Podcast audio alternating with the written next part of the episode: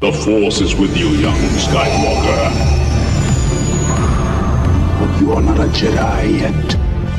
My powers have doubled since the last time we met, Count. Hey! Suffering. Death, Young Skywalker is in pain. Dark side of the Force is a pathway to many abilities some consider to be unnatural. I will be the most powerful Jedi ever. It's all Obi-Wan's fault. He's jealous. He's holding me back. You don't know the power of the dark side. I must obey my master. These aren't the droids you're looking for. These aren't the droids we're looking for. Master Skywalker, there are too many of them. What are we going to do? Help me, Obi-Wan Kenobi. You're my only hope. Hello there. Fear is the path to the dark side. Fear leads to anger. Anger leads to hate. Hate leads to suffering.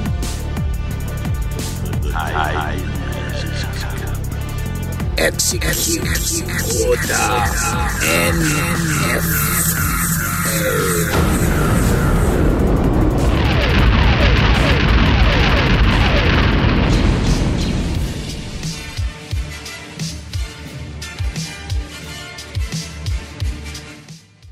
Welcome, ladies, gentlemen, boys, girls, Jedi, Sith, Mandalorians, and all you people who earn your PBA cards to another, ah, another edition of the New Force Order. Laugh podcast. That's right. We are a Star Wars podcast. Now, if you have not realized that by now, too bad. You're not down. So you're docked. See you later. Go hang out with the Trekkies because this is a Star Wars podcast for Star Wars fans. I am one half of your hosts. I am a professional wrestler, multi time champion from a galaxy far, far away, current champion in three different promotions. I am the Greek god, Papa Don, aka GGP. But I'm also a Star Wars aficionado. And alongside with me, it's my partner in crime, my Chewie to my Han, my K2SO to my Andor. Hey, Andor. My R2D2 to my C3PO, my donut hole to my favorite officer walking the beat. Introduce yourself, sir. Donut hole. Jeez, that sounds scary. I am smarter than 21B, more technical than FX7, the god of Steel and Thunder, and the guy who just came back from dinner and ordered the Anakin special. Mm. What is that? Well, that's an extra crispy chicken with one leg, one wing, and no legs. Doctor Destroyo, Alex Arroyo. I hate you. Very nice, Doc. You sent me a, a a funny, um, a funny cartoon this week about how the alternate ending for Revenge of the Sith should should have gone, which we should actually. Um, you know what? I'm actually going to throw that in right now because it's pretty because it's pretty funny.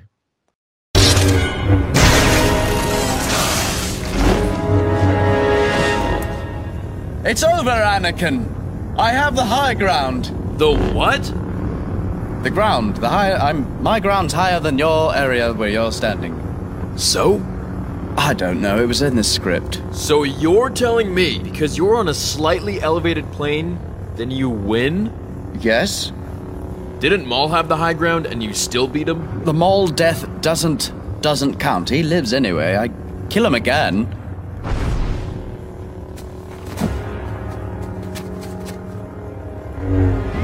Was your fault he died. It was your fault I couldn't save my mother. It was your fault I couldn't save Padme. Save her from what? She was fine until you choked her and knocked her unconscious. All of this was your doing. Wait, yeah, you have a point. Finally. Wait a second. Did we just leave her there, lying alone and unconscious this whole time? Padme, are you alright? I'm so sorry. What? What happened? Anakin, I know you're the father, by the way. Anakin, my allegiance to democracy. He's like, wait a minute. We could have avoided all this bullshit. Wait a minute. She's there by herself? Oh man. That was great. That was great. Yeah, That was great. I popped. I figured you'd like it. That's why I sent it to you. Yep. 100%. Well, first and foremost, let's start the show off with a freaking tremendous, tremendous good note. Happy birthday to Colin. 19 years around the double suns at Tatooine, and here's to another 119 years more, sir. Yes. I hope I hope your lightsaber gets held with both hands, a la Darth Pepper Grinder style tonight. and if you guys are wondering, Colin is not a Star Wars character. He's my son, who's just turned 19. Today is his birthday. Just got back from dinner with my ex-wife and his ex-girlfriend. So you can imagine how absolutely uncomfortable that was. Let me give you an impersonation how it went down. So, how was your day? Itchy bitchy dark and no go. Ah ah ah ah ah ah. And then the ex-girlfriend. Delicious crumb. oh, did you watch that video I sent you? I did watch that video you sent me. So, so how crazy is how they got the name Salacious Crumb? Yeah, so so Brian Volkweiss, who's the guy who is the um the head behind the toys that made us and the movies that made us, has now got a little steam behind him, and he's doing another show called uh, Icons or something like that, where he goes through different shows and different properties. And the season finale this year on Vice is the Star Wars one. And he was actually able to sit down with Marcia Lucas Marcia, Marcia, Marcia. for the only second in 40 something year uh, interview that she's ever done. And they apparently sat down for six hours and discussed Star Wars uh, en todo, as they say in Spanish. And uh, she gave she gave a lot of um, insider baseball to Brian Volkweiss about things that he never heard of, and he's uh, you know a Star Wars historian. Um, and one of them was that um, what's his name? Um, fucking blanking on the guy. Enrico Palazzo. Enrico Palazzo, not Enrico Palazzo. That's not the umpire, Your Honor. Hey, it's Enrico Palazzo!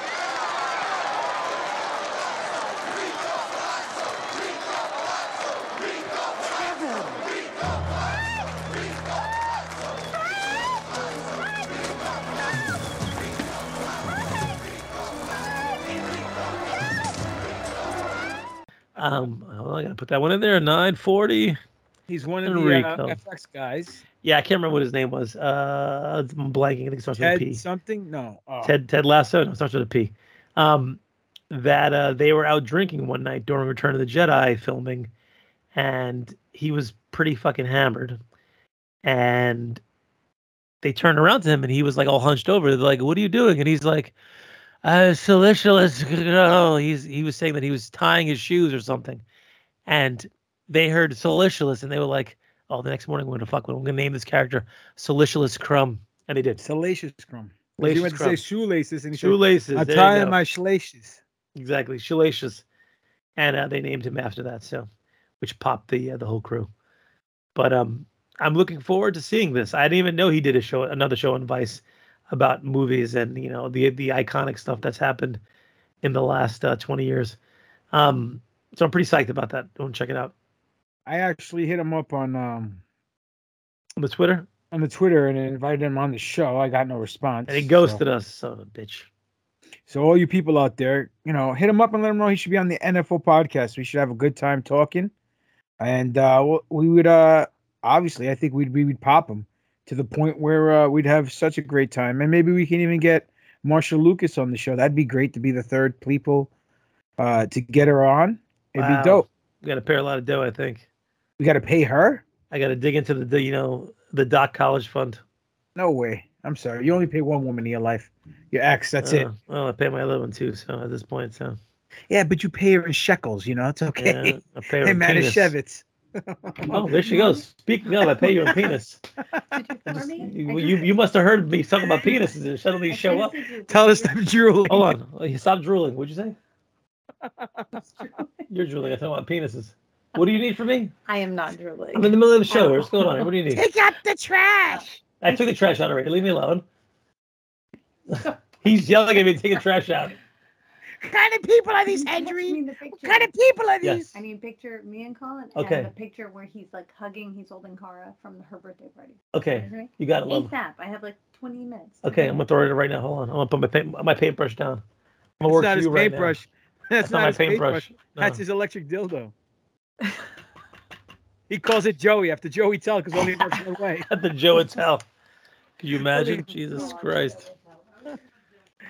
Ugh. Actually, Anyway. it was the Joey Tell, it wouldn't work because he wouldn't know how to work. Exactly. You'd be missing some pieces too.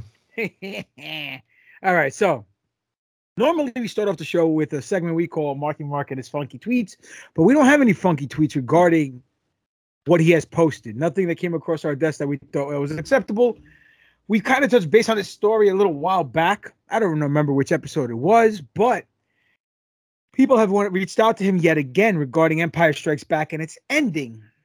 And he decided to tell these people the same thing he told them back way back when, when it was at Hamill himself. But now it's just at Mark Hamill. So hit him up, tell him the at NFO underscore podcast sent you, and that he should get his uh, blue milk drinking ass on the show so we can have a grand old time. Man, that would be a fucking that would be a clutch guess right there, boy. Clutch. Whew, forget about that.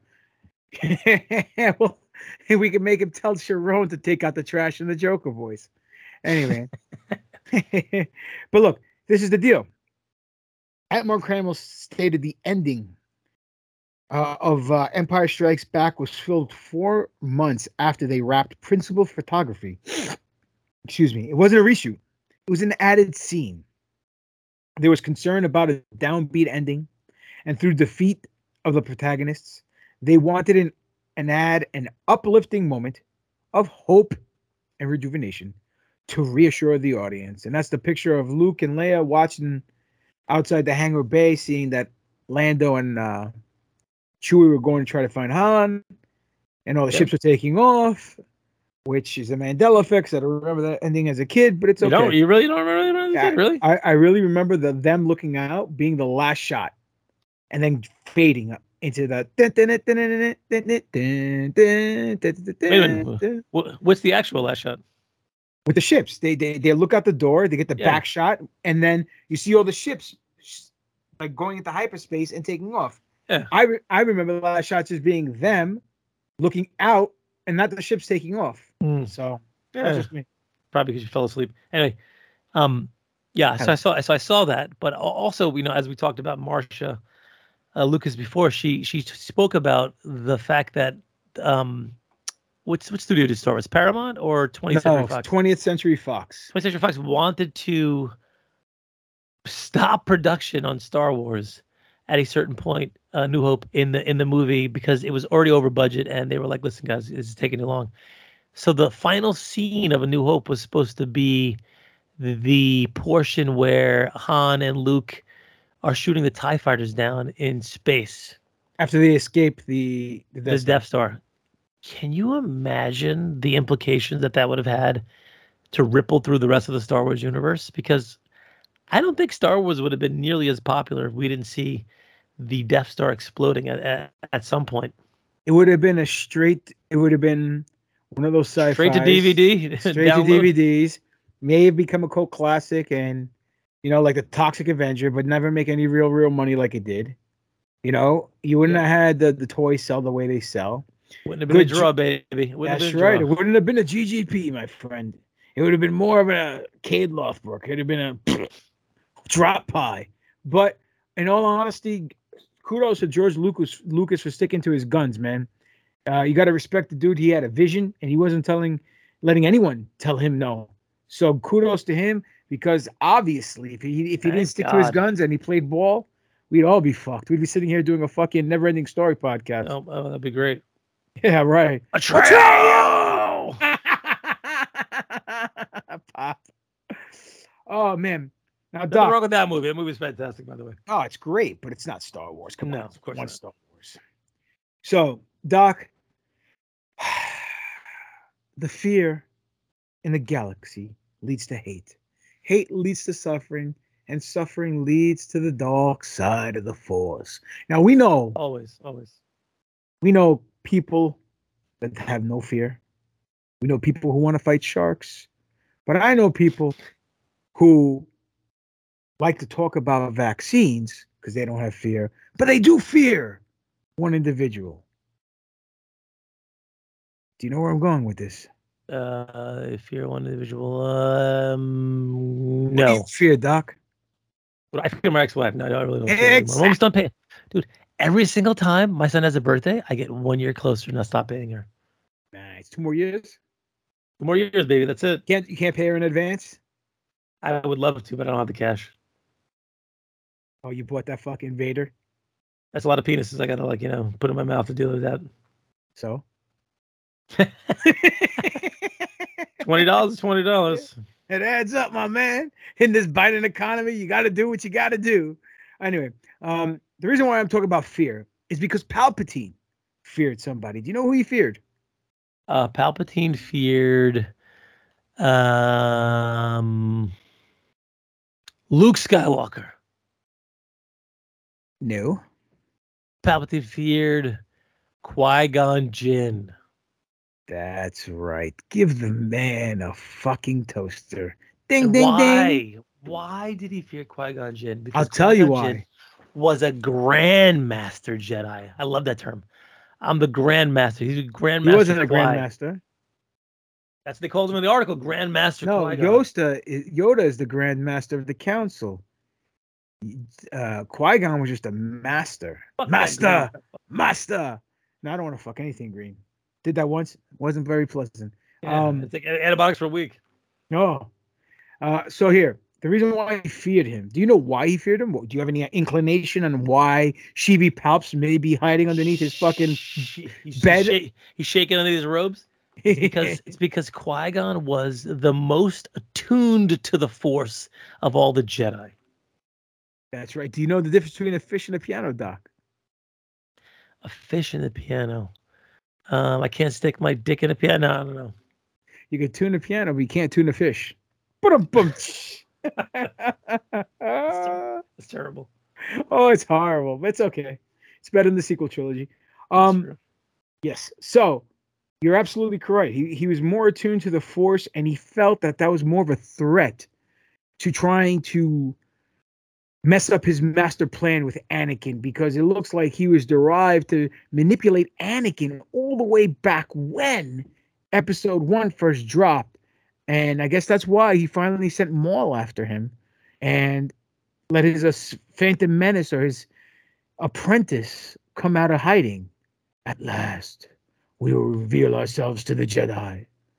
At last, we will have our revenge.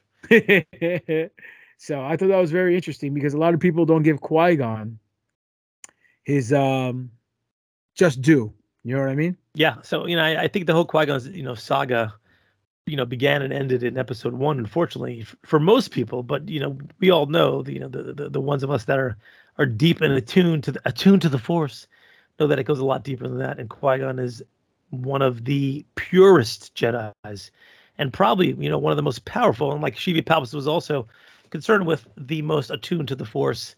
Um, and in reality, probably was the greatest of many of those Jedi's that were on that council. I would agree with you. He's more of a pure hearted. Allow the force to guide me where it needs me to guide me. Follow the will of the force, Jedi. A true essence, the true Jedi, the essence of what a true Jedi should be is Qui Gon Jinn.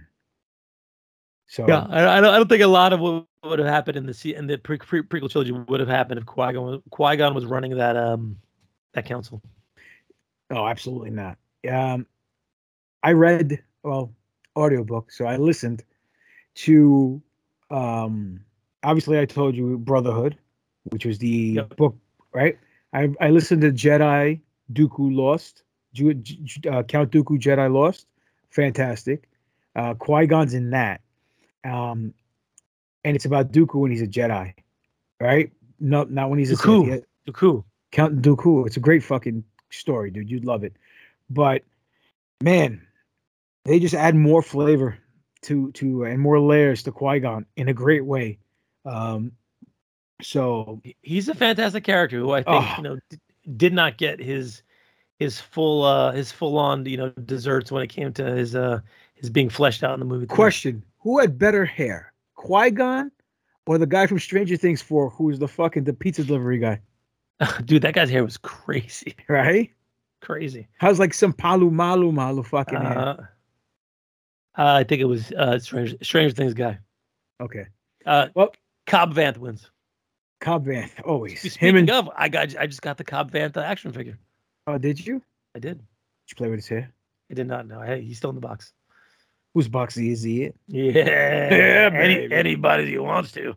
So with hair like that, of course. Um, guess who's an Obi? Uh, guess who? Oh fuck. Obi Wan Kenobi. I was gonna say, guess who's a? Uh, oh fuck me! Guess who's a Qui Gon? Mark, and it was supposed to be Ewan McGregor, Obi Wan Kenobi. He commented on Liam Neeson's return as Qui Gon to the Kenobi series, and this is what he said: Liam is a hero of mine. Liam has got to be, I don't know, ten years, maybe a bit more older than I am. So when I was growing up and wanting to be an actor, I was always watching Liam Neeson's work, and he was involved in some beautiful work as a younger actor. And so to get a chance to work with him and have this great relationship that we got to create together is fantastic. And to get a chance to work with him again on the series right at the end. So he put over Qui Gon. Uh, as he should, because you know what? Between the two of them, they really are a cornerstone of the Star Wars universe and deserve to be put over. And speaking of over, Speaking of, we're doing that already. Wow, head, Yeah, heading there already. absolutely. We Fuck do a it. s- fuck it. it's live. Um, we do a segment here on the New Force Order called "Who's More Over." Now, first time listeners, I know what you're all saying. Uh, last day, that isn't grammatically correct. I don't understand what that means. Well, there, sunshine. Listen Oh, up. fuck off. Fuck off. Yeah, fuck off, kid. Is your name Andor? Um, over in wrestling means popular. Okay, so when you're over as a professional wrestler, that means you're popular with the fans. Good guy, bad guy, it doesn't necessarily matter. People are going to pay a lot of scuttle to come see you do what you do best. So what we do is we compare two aspects of Star Wars. It could be a person, a place, a thing, doesn't matter. And we see what's more over with you, the fans. But most importantly, what's more over with us? So, Doc, what's on the marquee tonight?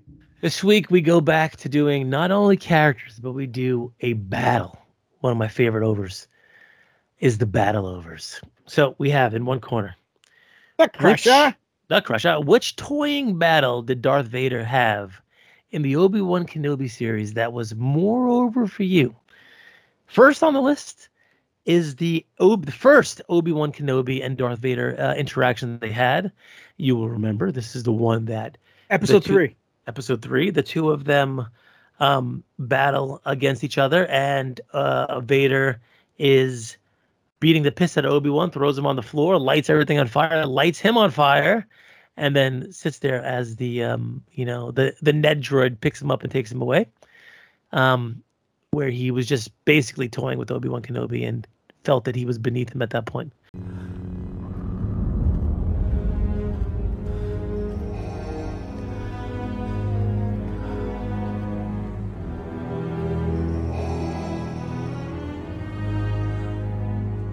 What have you become?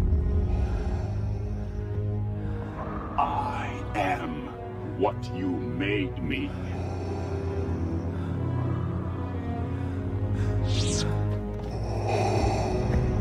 Or was it the episodes the, the the penultimate episode where Reva attempts to skewer Darth Vader from the back and Vader wisely Yeah. senses her That and then- sounds a lot dirtier than you make yeah baby and then slowly proceeds to beat the living piss out of her without even lifting a finger, without even lifting his own lightsaber, without even trying.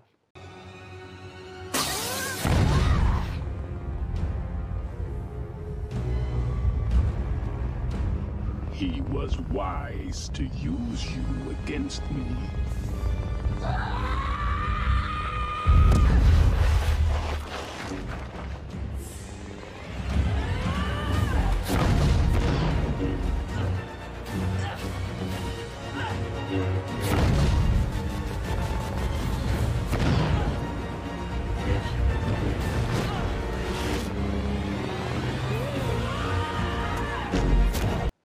So, which one of these battles for Darth Vader fucking with his opponents is more over with you? So, normally, we ask you folks to send an email to newforceorder at yahoo.com. We read them on the show. But considering that I didn't clear the email box and I'm not going through all the junk emails now, I'm just going to read a tweet of an individual who answered it on Twitter. Thank God. Uh, his name is OrangeFan78, aka Paulie B129, at Paulie B129. He goes, Holy "Easy- B, I think that guy sold me some cocaine one time in college. nice. Easily, it's Vader playing around with useless Reva. So, I knew I was gonna pop you, Doc. That's why I fucking read it. So, Doc, why don't you go first? I want to hear your. Wait, you, you want to go? You want to go to the polls first? Oh yeah, we haven't done this in a while. Yeah, what's at the polls? Okay, so Facebook 50-50 tie. Okay. We're gonna go to Who won? Exactly. We're gonna go to Instagram. Instagram at 67 to 33 percent in favor of Darth Vader giving Reva the smizak down. Interesting. Indeed. Okay, I'll go first. Spiro, you want to go? My bad. It's the acid trip right there talking. Okay, so for me, come mm-hmm. on, guys. Come on, guys.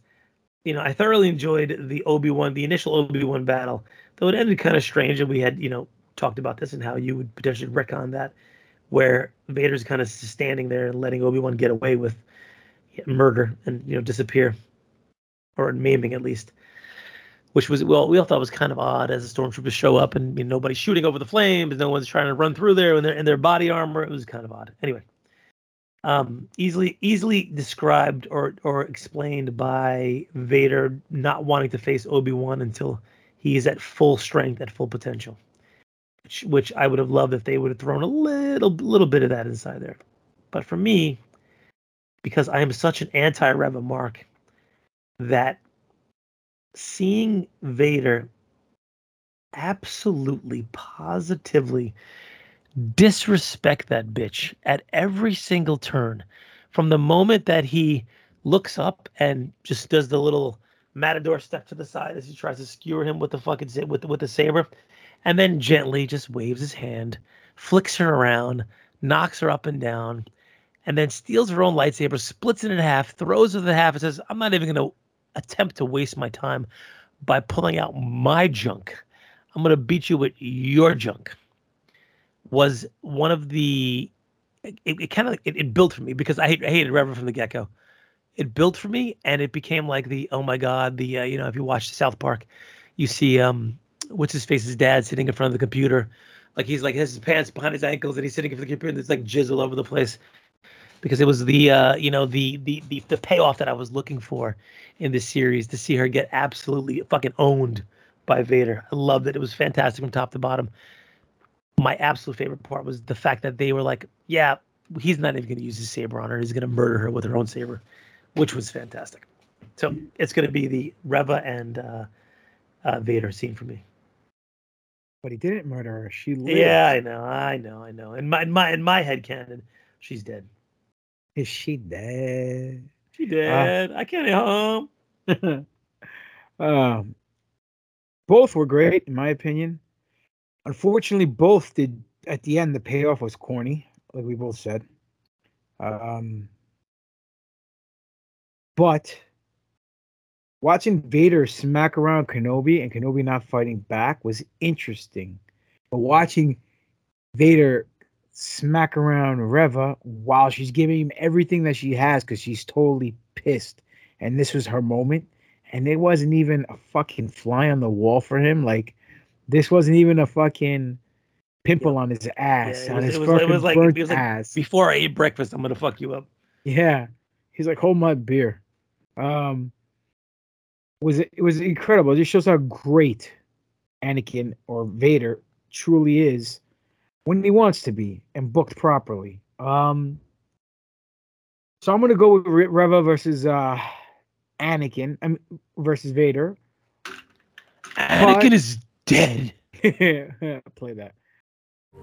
Anakin.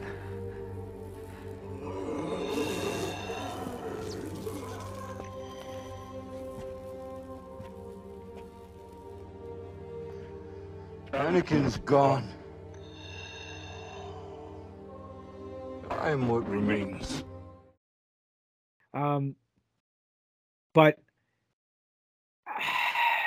it's not by a lot. 'Cause I really like the fact he drove, he dragged Obi Wan through the fire. You know, that was fucking that, that was really cool. Yeah, and again, it, and again, it's it's the poetry of Star Wars. You know, you know, Anakin held a grudge, obviously, and he wanted to give Obi Wan a taste of his own medicine. Yes, he did, and uh, you know, again, if the fight at the end was a little different, maybe that would have been over for me. But the fact that he outshined Reva when Reva was at hundred percent just adds to the, the badassery of Vader. So there you go. Uh you guys can chime in if you want next week if we have any late responses or if I didn't read anything because I didn't clear out the inbox. I'll uh, we'll read them. New Force Order at yahoo.com. So move along, making noises in the background. Always. Hey, um, did you realize that Star Wars promises or Disney promises there are going to be some announcements and some surprises on September 8th? Yeah, it's gonna be what another, another Disney Plus day or something like that. That they're talking about some some new shows potentially. Yeah. So what do you think is going to happen? I think it's going to be they're going to announce the Luke Skywalker series that Uh-huh. collides directly to the Vader series, that collides to an old school Boba Fett series, You're that collides to a Lando Calrissian series and Lobot, where they're both of them are transgender and jacking each other off. No, I have no idea. You know, for one second, you actually had me on the hook when you said Luke series. I was I was about to be that guy from South Park, and then you had to just keep piling the dog shit on. Less is more, kid. Less is more. Oh man, um, I think we're gonna get Boba Fett se- uh, season two. Yeah, I think so. Um, even though people are saying it's not happening now because they put some some things online saying that the season was from here to there. They put like an end date to the first season, which they normally do that when the season's over. Uh, speaking of over, but um, I think they just did that to throw everyone off the trail from the leak footage from the Spanish Disney Plus catalog that we saw a couple weeks ago. But that's just me. Hmm. Uh, I think we'll probably get an, an, uh, an announcement that they're going to push back uh, Bad Batch Two. I don't understand- back. Um, because I don't understand- I don't Andor back, or Well, Andor's on the twenty first. They pushed them back because they wanted to give. They're they're atoning the low ratings of Miss Marvel to the fact that it went against Obi Wan Kenobi. Mm, I don't think so. I don't think so either. I think it got low ratings because Miss Marvel isn't a popular character, and Yeah. people didn't want to see a little little girl fighting, you Yeah. know, bad guys, which wasn't the case because the Did show was fantastic. You watched it, right? I loved it. I yeah, it I was watched it as well. I, so I didn't love it. I thought it was good. Um, I thought they really leaned heavy into the cultural aspect of everything, which, which, I loved. which I, you know I didn't mind so much, but I felt like it was like sometimes it was like a little a little bit much. And then the I thought the characterization was great. I thought the pace was good. They probably could have used maybe one or two less episodes and kind of pushed the story forward from there. Um, but am I super excited to see the movie that she's going to be in with Captain Marvel? Man, not necessarily. I don't blame you. But the reason why I liked it is because I went in there with no expectations. Yeah. And this th- this show wasn't made for guys like you and me. It was made for a younger audience. But the fact that I Yes. could sit back and actually enjoy it, I thought was okay. Kudos to you. You guys got my attention. Good job. Though made Uh, for a younger audience, it still is going to be you know a large portion of the, the next phase of the Marvel movies. So Well, they're supposed to be doing this young Avenger nonsense. So, yeah, well, well, just as long as it's not the Avenger Avenger nonsense. so But uh, what are you opening up a kick up bar? I wish. hey, Already had, already had, already had dessert. Eh, you just dropped it, kid. You dropped the spot. You blew the spot. Um. So, remember the clone veteran cameo? in Obi Wan Kenobi, where we saw Temuera Morrison playing the looked like a 501st ar- armored trooper sitting there with his face all weathered and grizzled and bearded, and he's like, "Can you spare some credits for a war hero?" Yes, I do actually- that- recall. That was actually pretty good. Pretty good, huh? Nice. Yeah. He's no good to me dead. It kind of hides a secret tragedy. And what do I mean by that? Secret tragedy. Yes. He had hurt. He had space herpes. He got that from fucking uh, Genko Baluba over there. Oh. Ginkgo biloba. I think you could buy those at the gas station. They're like Dick Boner pills. Uh, wasn't he on uh on the Scarlet Witch show? Boner. Um, Boner.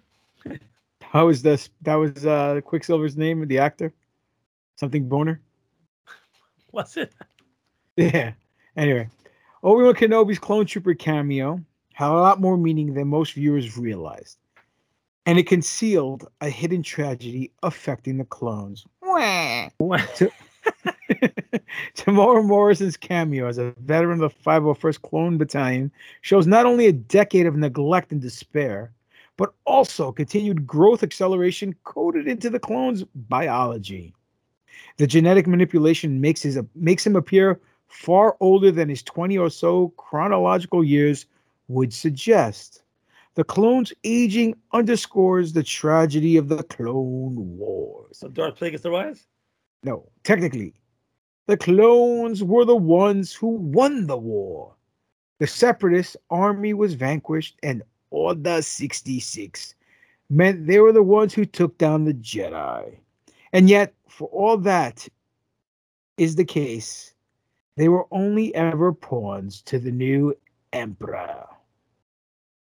So basically, they were SOL, and they outlived their use.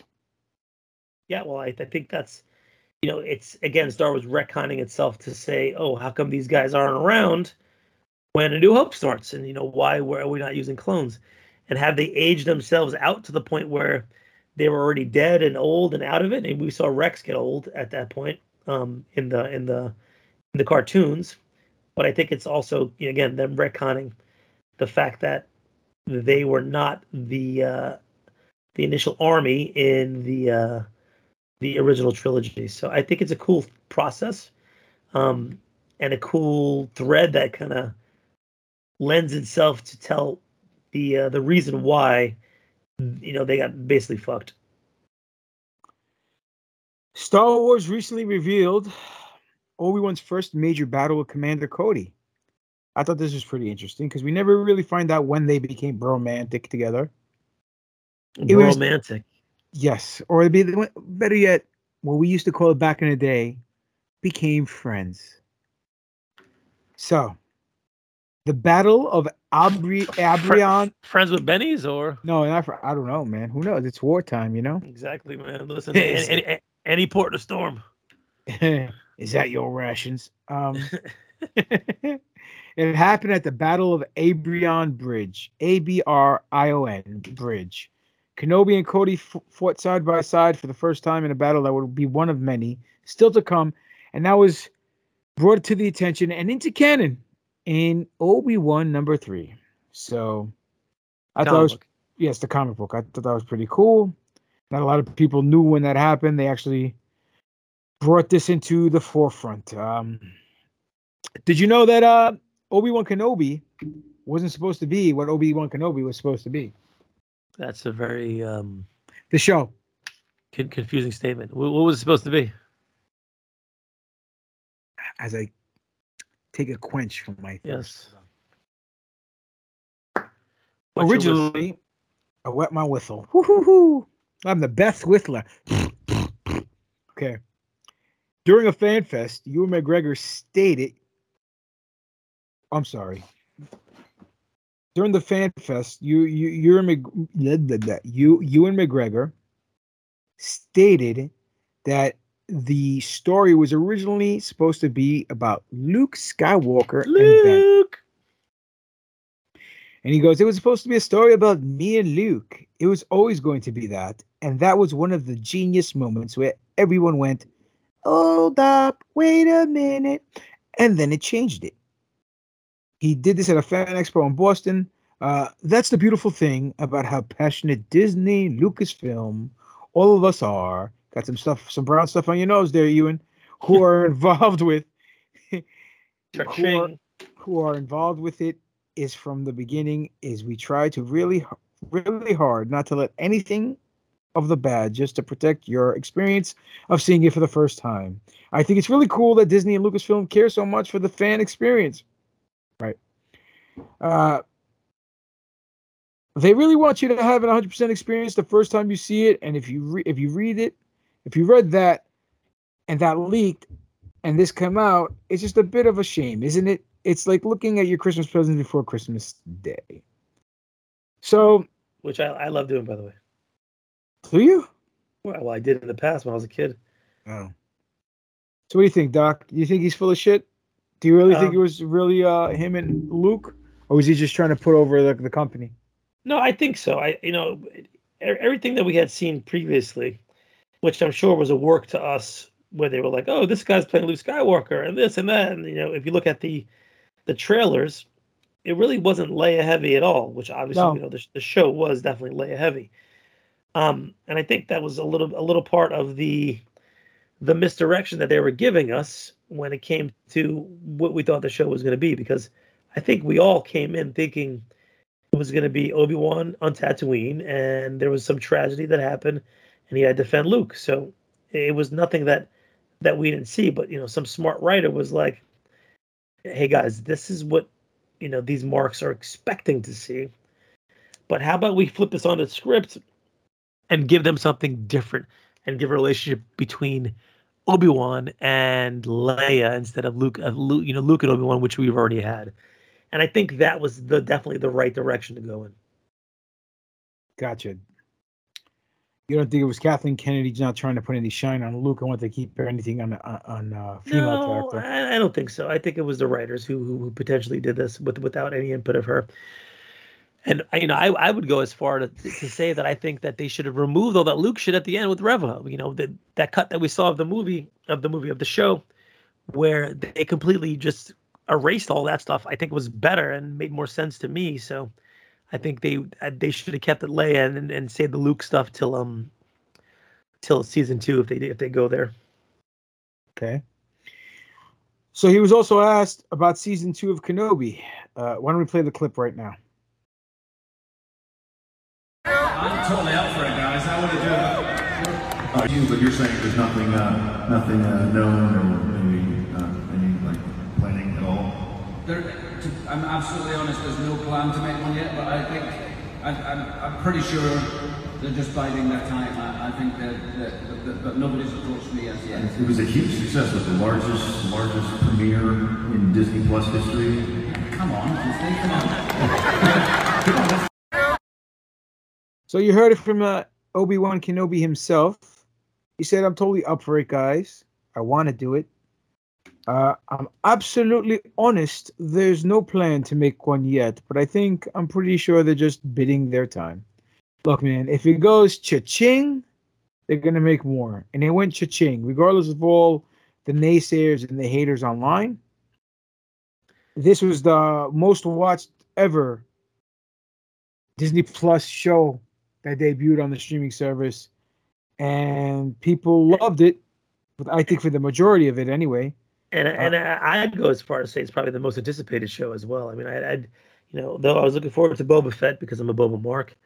I think I was looking forward to Obi Wan a little bit more, I'm with you.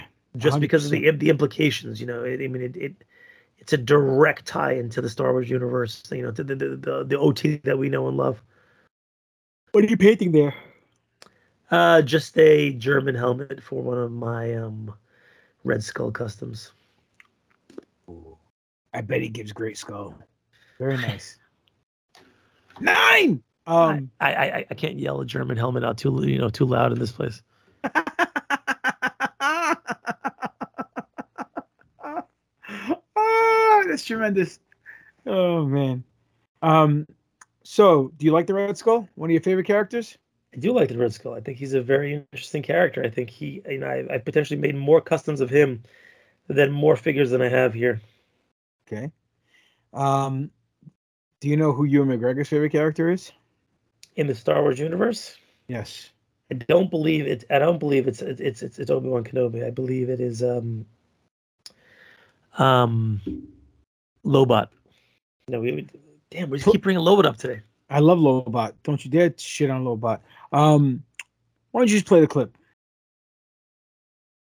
Princess Leia, and I think Leia is, I think, uh, yeah, I think she's probably my favorite character. She's so ballsy and wisecracking and beautiful, and and I think Princess Leia. I was always very in love with Princess Leia when I was a little boy, and then I was I was so I was so lucky to because later on in life I got to know Carrie Fisher, and. Um, you know, was lucky to be able to become a friend of hers. And uh, so that was a really beautiful journey. But I'd, so I'll say Princess Leia.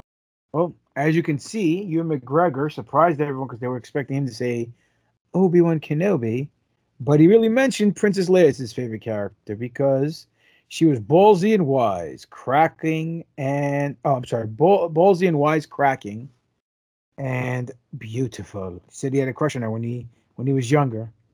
Um, but who didn't? You know what I mean? Yeah, she was course. she was a trendsetter. So that's pretty cool that he admits that you that that it was her favorite. He was his favorite character.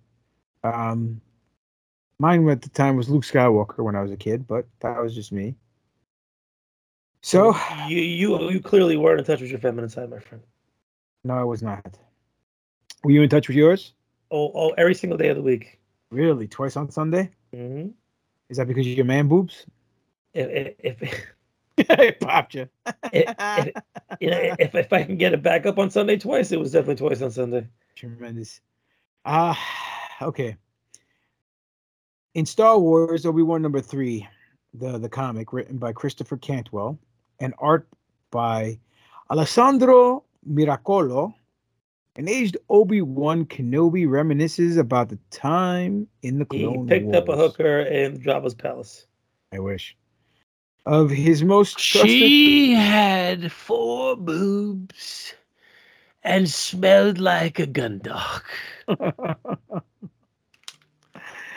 I Uh-huh. loved her so. she was lactating, and the green milk was just tranquilizing. Anyway, She looked like a Gamorrean god, yet felt like a krayt dragon. all right. So we fell off the rails real quick, but here we go. Always, Always, always. Uh, so listen to this. Obi Wan reminisces about the Clone Wars and his most trusted second in command. He says about Commander Cody, I miss him to this day, even though he eventually tried to kill me. That's great. So it goes with my friends, it seems. Huh. I guess Oh, he was because talking. because Vader tried to kill him. Yeah, because Anakin too. Uh, after Order 66 was given, the clone troopers were compelled to turn on their Jedi generals, including Cody, who ordered Obi Wan shut down during the battle. Obviously, so Obi Wan survived. This statement shows that even though the clones betrayed him, he never held a grudge against them. And the same is also true about the feeling towards Anakin. Don't you think it's heartbreaking, Doc, that Obi Wan does not see people like Commander Cody or even Anakin as turncoats or enemies, but as genuine friends who are just lost? Well, I think it speaks to the fact that he is a Jedi at heart, and he attempts to see, you know, the uh, the bright side of things and not the uh, the not bright side of things. I guess. Do you, you do you call that being naive? Well, I call it, you know, wishing that the Force is uh, all encompassing and can potentially fix the issues that that he's having with these people. And I think I think a lot of that is the is the Qui Gon, and you have too much Qui Gon in you. Oh, that's what she said. Ho- hopefully, nobody said that to him when he was like twelve. Uh, nice. Uh, you want your lightsaber, don't you, kid? You gotta earn it. Space priest. Nice. So, talk about fixing things. Would you say the stormtroopers in the original trilogy were not utilized to the best of their capabilities? No, d- define the best of their capabilities because you know they came off not only in the in, in the OT, I mean in, in the OT, but also in the ST as bumbling fucking idiots who you could take out with literally a spitball. Sad, sad state of affairs for a great design character. Okay, so um, I guess that's a yes. All right. The, re- the reason why I bring it up is because according to this, George Lucas George Lucas's Star Wars sequel plan would have made the stormtroopers better. Now, as revealed by the Star Wars Archives book, episodes 1 through 3, 1999 to 2005, Lucas envisioned a sequel trilogy arc for the surviving Imperial stormtroopers. George Lucas would have taken the inspiration from real life conflicts to tell a story about what happens with a disbanded army that loses the war. According to George, the stormtroopers would have refused to give up. Following the New Republic's victory, the stormtroopers would want to continue fighting, and thus they would go to as a far corner of the galaxy, start their own country and their own rebellion. How big of a threat this stormtrooper rebellion would have been in George Lucas's sequel trilogy is difficult to say, especially because the movies would see Darth Maul and his Sith apprentice Darth Talon as the main villains. Still, the Stormtrooper storyline would have fit into Lucas's plan of showing the power vacuum left in the galaxy following the fall of the Empire. To that, I gotta say, holy fucking shit. That would have been fucking awesome. You think so? Yeah. Absolutely. I, I think we kind of felt a taste of like you know giving them personality throughout the prequel stuff you know throughout the clone wars throughout the you know the uh the the prequel trilogy so i felt like you know we had a little bit of that characterization and that fleshing out of the of of the stormtroopers in that in that situation there They were clone troopers, my friend. Yes, That's I understand, I understand that. But you know, if, if you're gonna lump them all together as the as the army of, of the uh the Galactic Empire, then then they're there. Yeah, but this kind of, all right, put it this way: they are followers of the the Empire, and they believe in what the Empire stands for, right? Yep. To the point where they're willing to risk their lives for the Empire. You are a diehard Star Wars fan. To the extremity, you do a fucking podcast about the fucking. tell me about- tell me that. and uh, and we do this podcast every week, and we talk about Star Wars, and it's the most original and entertaining podcast around, but not the most PC podcast. So whatever. But point being is, you just stated that uh, the edited version of the Obi Wan Kenobi film is your canon because you hate Reva, right? That is your following because of what you believe Star Wars should have been, and you know that's your belief. These stormtroopers, they're doing the same exact thing you're doing. They're they're looking to continue believing in what they only know and what they think is right. So, yeah, I I think I think this would have been a nice play and would have gave the stormtroopers something to do, and it this wouldn't have been 30 years later.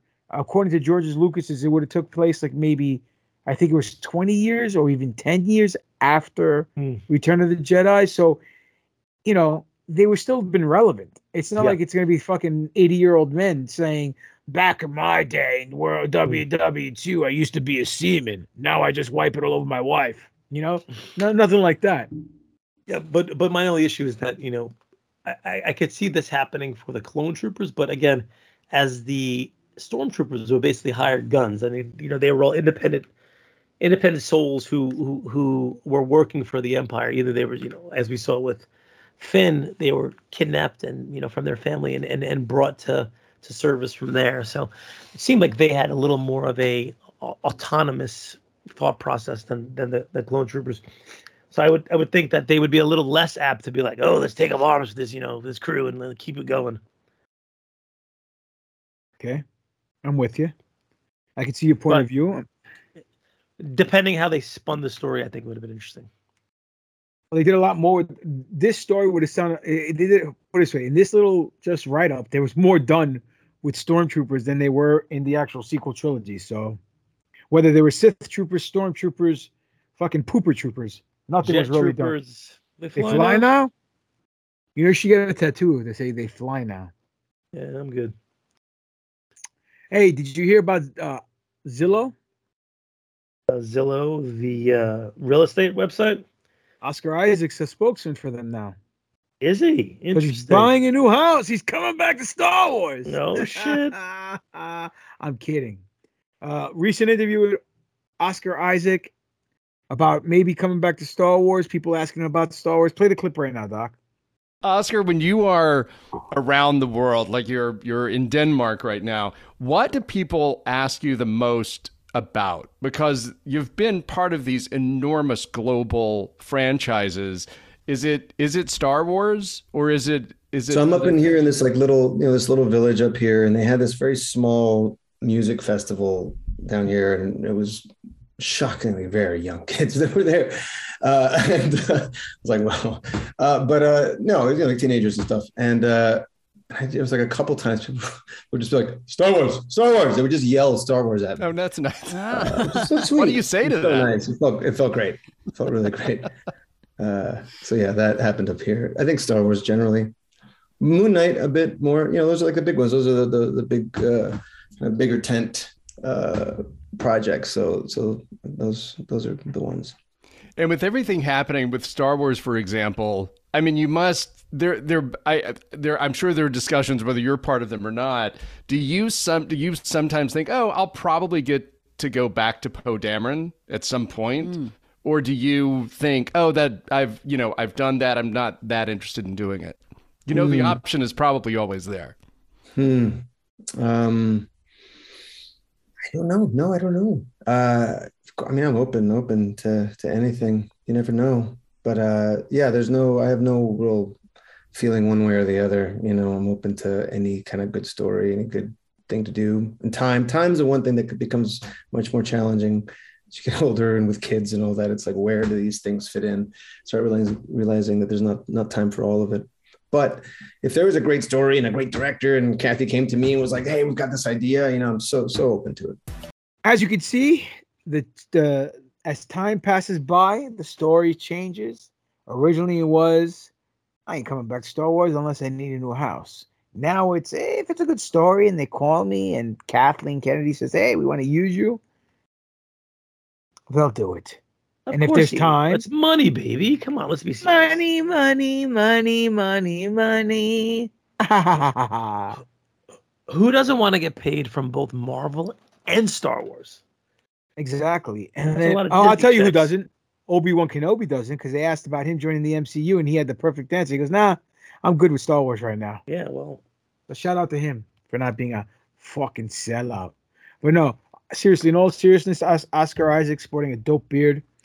I guess uh, maybe for flashbacks for Dune Part Two, but um, or well, there was a, there was there was a clip that popped out uh, this week where he was in Greece. I think it was in Greece. No, no, sorry, Egypt, doing uh, potentially Moon Knight two. Oh, sweet. Um. So with all that being said, I mean, would you want to see him back? you know, I have a love hate relationship with the sequel characters. The sequel characters, you know, not specifically Rey. I think I really like Rey, and I think I would love to see her come back out. That's why you want to Well, pipe her. that's beside the point. Um, but specifically Finn and Poe, you know, there was so much they could have done with them. There was so many places that, that, that they could have gone with them, and they decided not to. You know, a, not, a big knock that we've had on the sequel trilogy is that, you know, the big three characters weren't really together for a significant portion of time on screen, and I think that's probably a, a large portion of why it wasn't as well received as the original OT was. You know, if you look at the OT, you know, once they got Han, Leia, and Luke together, it was difficult to break them up and separate them. Um, and I think that's where the interplay of all that stuff really, really worked out well between everybody. And they didn't do that a lot in um in the sequel trilogy. So would I like to see him? Sure. I think it's been far enough from the last time we saw him that we can get him back. But the question is, in what capacity do we want to see him in? In His own series, running up Rogue One stuff, pre like- flashbacks, prequels. Who the fuck knows? Would you like him to be Han Solo's replacement? Definitely not. Gotcha. Well, he was Alright. trying to be that already. I mean, at some point, but All right. whatever, whatevs. Whatevs. If it doesn't happen, I'll be fine. Okay. Well, let me ask you. Since you're a big Star Wars Luke guy, like I am, did you know about this deleted scene from Empire Strikes Back? Your favorite movie? Deleted scene. What scene was that? Luke Um, was um Thank you for showing up tonight, Doc. tonguing down Leia, and they were like, you know, sitting in the back of uh, some medical frigate, and he realizes that this this this smells kind of familiar. Yes, it was Bang Bus Star Wars edition. Fucking idiots. I, I like I, I like Fake Taxi better. Nice. The Empire Strikes Back cut a Luke scene. Uh, be- it became a dark Anakin moment. Now, this is the deal. Oh Empire- yes, I do recall this. Keep going. Oh no, go ahead, please. So they had wanted a scene in Empire Strikes Back where Luke is, I believe, going through Cloud City and he encounters a number of stormtroopers in his, in the in his uh you know bid to face Vader, and he violently and unmercifully cuts down these stormtroopers and destroys them. And this was going to be Lucas's ability to tease and foreshadow that Luke may be flirting a little bit with the dark side because of the way he killed he killed these stormtroopers. They ultimately decided not to go that route and not to do that. Excuse me, because they wanted Luke not to be that violent and be that savage, but they repurposed this potential scene and this, you know, in the the emotion of the scene into Anakin when he mows down the Tusken Raiders when he finds out that they've, eh, you know, um, perpetrated the death of his mother. I slaughtered them.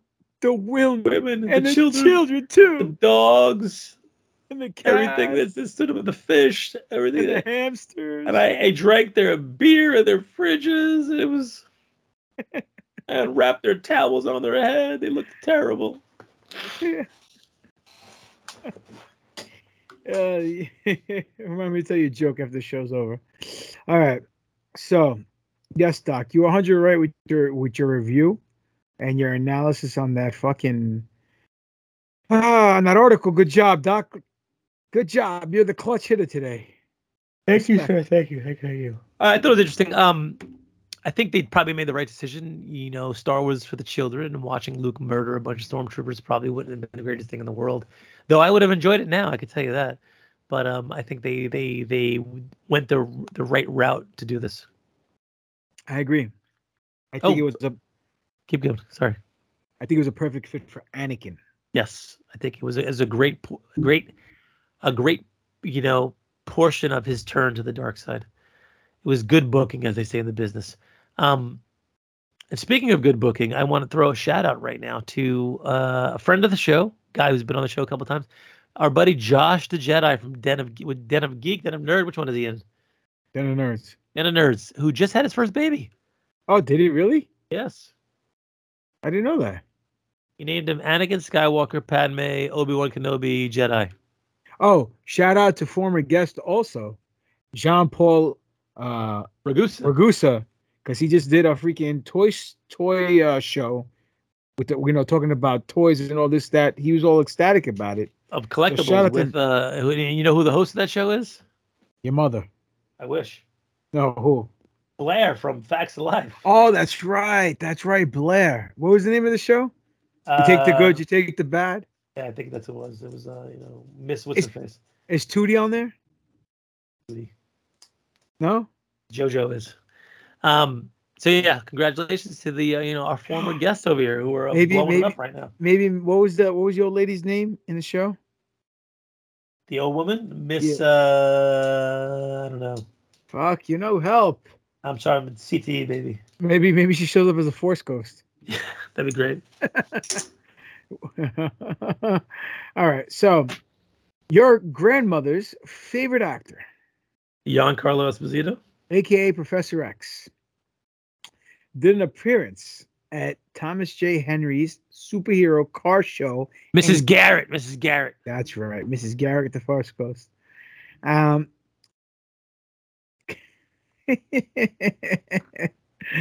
uh, during the, he did an appearance at Thomas J. Henry's superhero car show and Comic Con. That sounds like they're trying to shoehorn a lot of shit into there. and bake and bake off. Maybe you like uh, uh, tuna fish and peanut butter. I think John Colors needs to speak to his manager. All right. So he goes on. Uh, he goes on, and he says this. He says, "I got to tell you, just to share something with you without spoiling anything. Season three of The Mandalorian is off the chain. You'll be amazed. And all of a sudden, a force in the galaxy, where a thousand or a couple of hundred thousand white nerdy people were like." You don't know if we can laugh at that. The black guy said something about chains. Let's be quiet. Let's not laugh. I'm kidding. That means back in our day when it's off the chain, it's superb, tremendous, exquisite, spectacular, Gonna amazing. So, what do you take? You think he's just throwing some fluff out there? Do you really think season three is going to Ugh, be amazing? Man, listen, after the whole Boba Fett fucking debacle, I have a hard time believing anybody when they say anything goes, "Oh my god, it's so fucking amazing." But Mando has yet to disappoint. I think in in any of its iterations. So I think we could trust the old man over here and uh, think that we're gonna be, you know, doing I. You know, Mandalorian season four already has some exciting news. And yeah, what exciting news is that? allegedly um they're already uh even though the third season has not been released yet we're getting an update for season four saying that the fourth season has been on placed on high a high priority since it'll be start filming this fall. Uh, production weekly shared the news as lucasfilm began to set up the filming dates for the series. This will be a short window for season three and season four meaning we won't have to wait forever for season four to happen. Um, which means that their season three might have a cliffhanger cliffhanger ending that leaves us with bated breath, and that's why they're rushing season four so we don't wait too long. What do you think? I, th- I think they have a property on their hands that is a known commodity that people want. I think with the debacle with the Boba Fett show, um, and with Andor having you know 17 million episodes, they're realizing that they got to crank out some more shit for Disney Plus over here to keep people interested and keep people subscribing and staying. So I think them you know backing into season four fast is similar to what they did. It was Zemeckis did with Back to the Future two and three as he filmed them, you know, you know, back to back with each other, um, because he a the story is there and b the fans want it. So I think this is a smart thing to do. I'm sure, you know, Johnny Favs and, and Filoni have, had, have a lot of things they want to get out there and realize that what they wrote was not one season, but it's two seasons. So they're like, fuck it, let's just do what we got. We got all the principal players here. Let's get it. Let, let, let's get her done. Get her done. I agree. I think this is good booking. Um, regardless of a cliffhanger end- ending, the fact that we had to wait two years for season three to uh, come into fruition because of the pandemic, I think uh, having a short window between three and four makes perfect sense. Um, And you love short windows. That's the ones you can climb into. That's right. I don't need a ladder. Dave Filoni praises for uh, praises praise for Ahsoka the series. In an interview with the Chicago Comic and Entertainment Expo via Laughing Place, Ahsoka star Rosario Dawson revealed that Dave Filoni had actually watched an episode of the upcoming show and com- commented how it was a religious experience. The lead actress mentioned that the episode was already edited together and also stated that it had an emotional impact on Filoni and the producer, Carol Carrie Beck. So uh her exact quote was, So I'll say this. I don't know why I'm talking with an accent, but whatever. I will probably get in trouble for saying this. Is Australia now? But Dave saw one of the episodes already me, together cock me, cock me. and he walked up, right? Him and Carrie Beck, both like glossy eye, and he said to me it was an religious experience. It means he So- blew a huge, massive load when he was watching it. He's probably saying You guys don't know what you're doing. I'm the king of Star. I am the captain now. put that put that in. I am the captain now. Look at me, sure. Look at me, sure. I'm the captain now. Uh, so, what do you think about religious experience? I think I've had a few of them in my life. Really? Usually when I'm ejaculating. Um, nice. Is that with the coat hanger around your neck? Exactly. Uh, or asphyxiation. um, I'm actually happy that this is going on because we know how close Filoni holds Ahsoka to the vest because it's his baby and his creation and what he brought to the Star Wars universe and probably, you know, the property that he loves the most. So if he's feeling that what we're seeing on the screen, what they're portraying and what they're making there is is that good, I think we're going to get something that's going to be fantastic. Yeah, I'm totally with you. When we when he said a long time ago, anything that has to go, anything that relates to Ahsoka has to go through him first. Even the even the, the novel that people are saying that it's going to be retconned is not the case because this novel that was written by E.K. Johnston in 2016 was approved by Filoni. So, you know, they're talking about the Tales of the Jedi and the retcon certain things, and that uh the Star Wars the last four episodes of uh season seven of, of, Clone Wars didn't, you know, it was kind of a little different what the book was. So, whatever. Yeah. But that's anyhow. okay. That's okay. It's okay. So if it's he's okay, happy, man. I'm happy. It's okay. I reload it. Uh, Rosario Dawson recalls filming surprise Luke Skywalker on the Ahsoka scene. Now listen to this shit. I mean, did you did you read this? I did. So, you know, they, they they kept her in the dark as well when it came to who was actually going to be the Jedi at the end, and because she had thought it was going to be Plo Koon, and he, she even delivers the line even when Luke pops up the Plo Koon line because she had memorized it and was so like shook that it was actually Luke that she delivered the you know the the line that was on the paper and not the Luke Skywalker stuff. So it's interesting that you know her being, you know, one of the massive players in the show, even was kept in the dark about what was going to happen then. And then this is how close and how tight to the to the vest this was being played. And and sometimes I, I think about your uh, your theory. I won't say conspiracy theory, where Johnny Favs and Filoni held the uh, the info from Kathleen Kennedy may have a little validity to it. That's the sweet sound of victory right there, boys and girls. Oh, oh, bro. I'm a husband. I, I know that sound. No worries.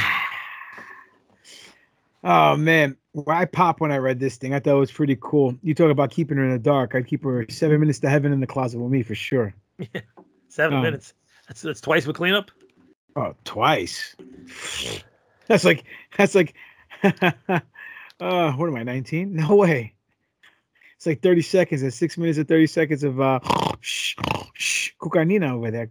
Uh, take a little nap. Anyway, um, here's something that's going around the interwebs. well, well, she needs some time to make that sandwich. So. That's right. Make me that tostones, baby. Ahsoka show needs its own Luke Skywalker. Com- com- Ahsoka show needs its own Luke Skywalker cameo for Vader's redemption. I don't know it's, what that means. What does that mean? Ahsoka and Luke share the screen in Boba Fett, but the Ahsoka show still needs a Luke Skywalker cameo in order to add to Darth Vader's redemption. So this is what I'm guessing. Remember the picture that we saw, that little fan drawing of Ahsoka crying on her knees? Say he turned, he, he came back to the light when she met Luke. Yes. Something to that extent. That there's closure in you know in her story with her and Anakin and Luke, they haven't mentioned the first time they met. Filoni stated that he has a story already planned out, hasn't shared it yet. So maybe it will be through flashbacks or an entire episode of uh, Ahsoka the series. Who knows? I mean, yeah, I, um, I, I I'm down, bro. Can you picture?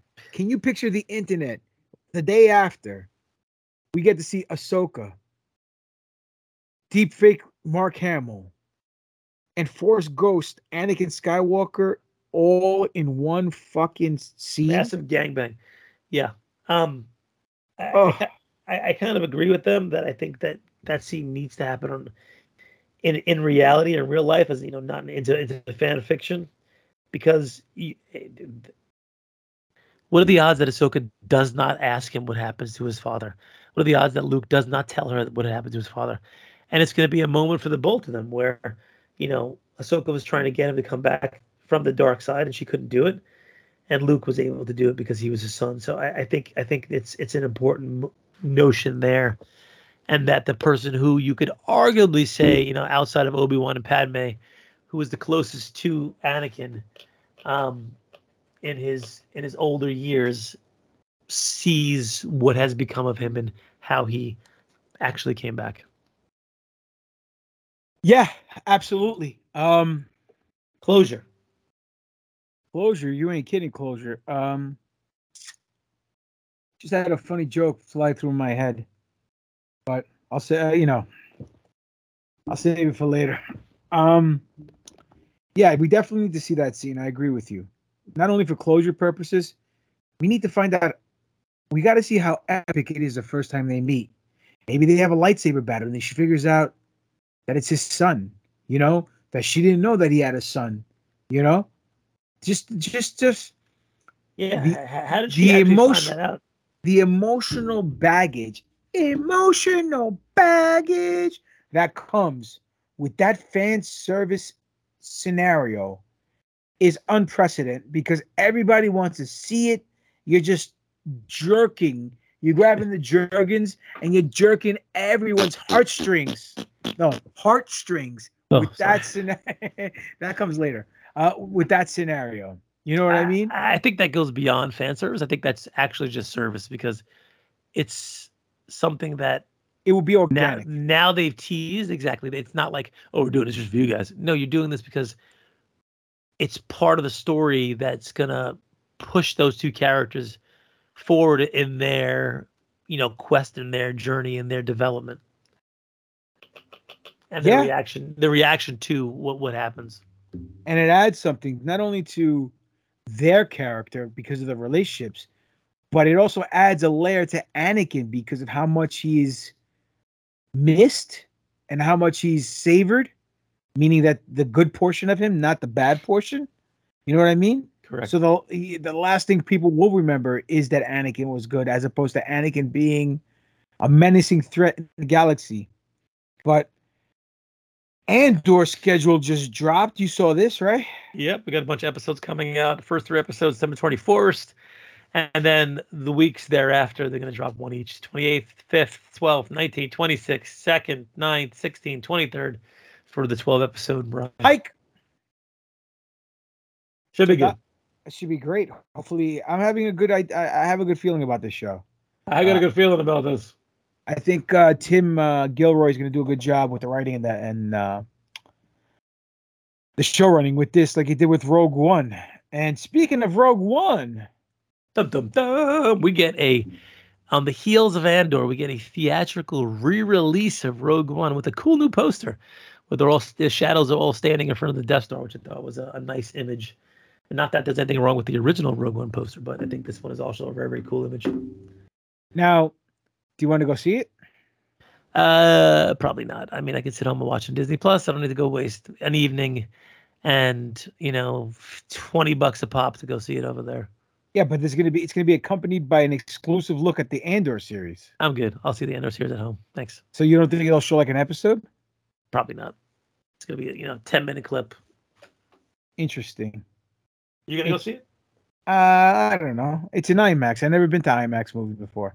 Really? Yep. I usually just go to the theater over here close to my house.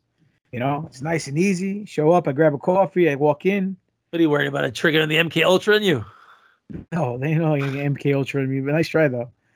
Uh, new Star Wars games announced. Did you ever play tabletop games? Oh no. Uh, Okay. I mean, maybe I played D and D like once or twice, but you know, I was like, wow, I can't hang out with these fucking versions anymore.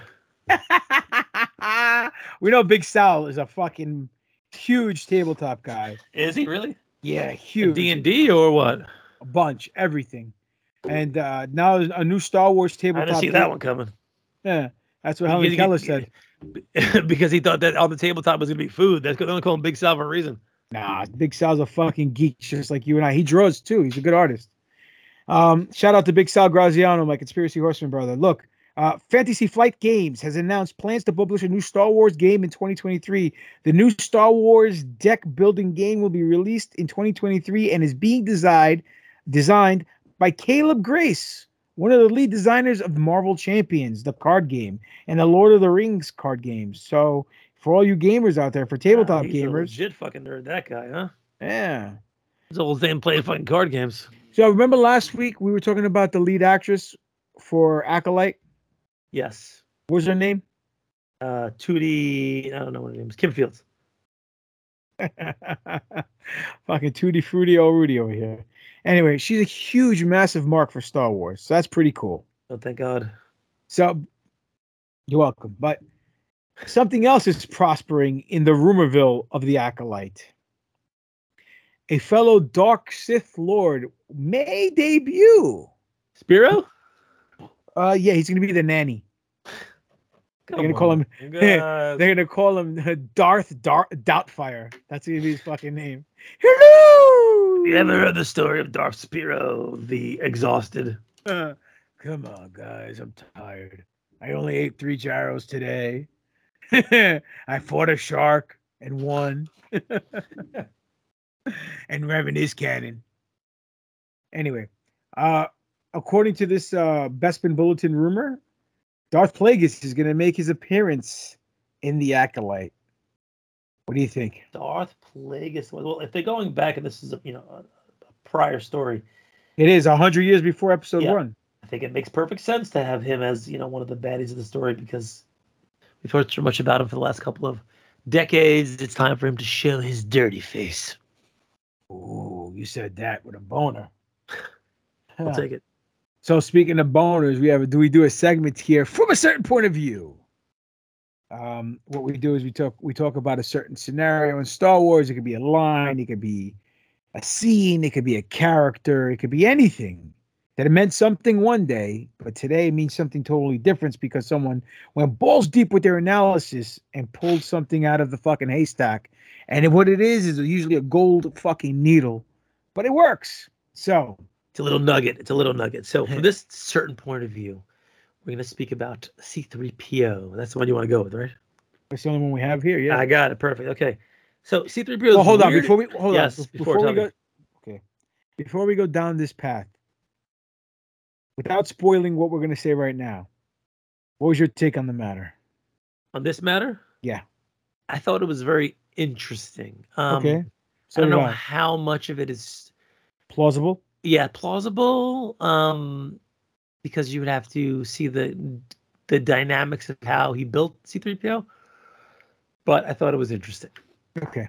Continue. continue Game on. Game So, on. here we go so c3po's weirdest trait foreshadows anakin's dark side turn the iconic droid was built by young anakin skywalker but a certain aspect of 3po seems as to hint at the boy's villainous fate as darth vader the fact that Anakin himself created C3PO makes his most recognizable character trait all the more troubling. 3POs.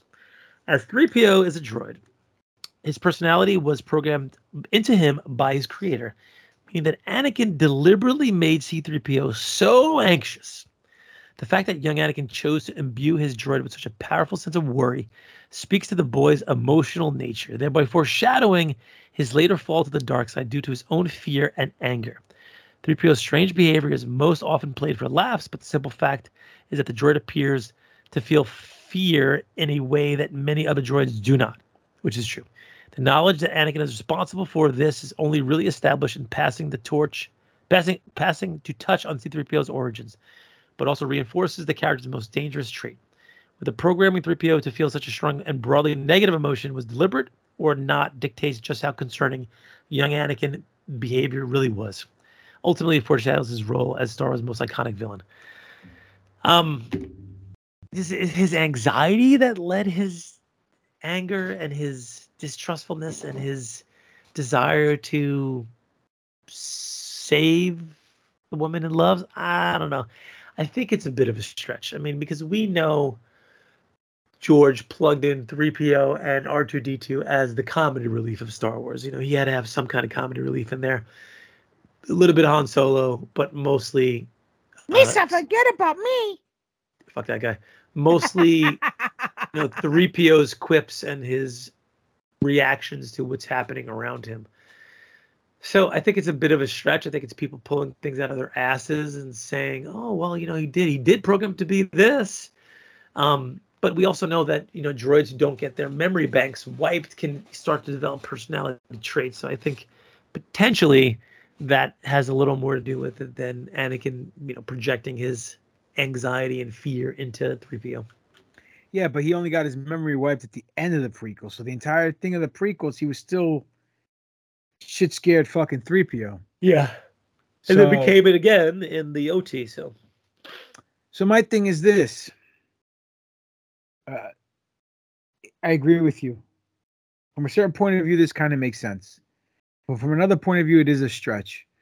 But then you look at it, if you built something, you're going to build something not only to your likeness or, like they say, we're made in God's likeness, but you're only going to build what you know.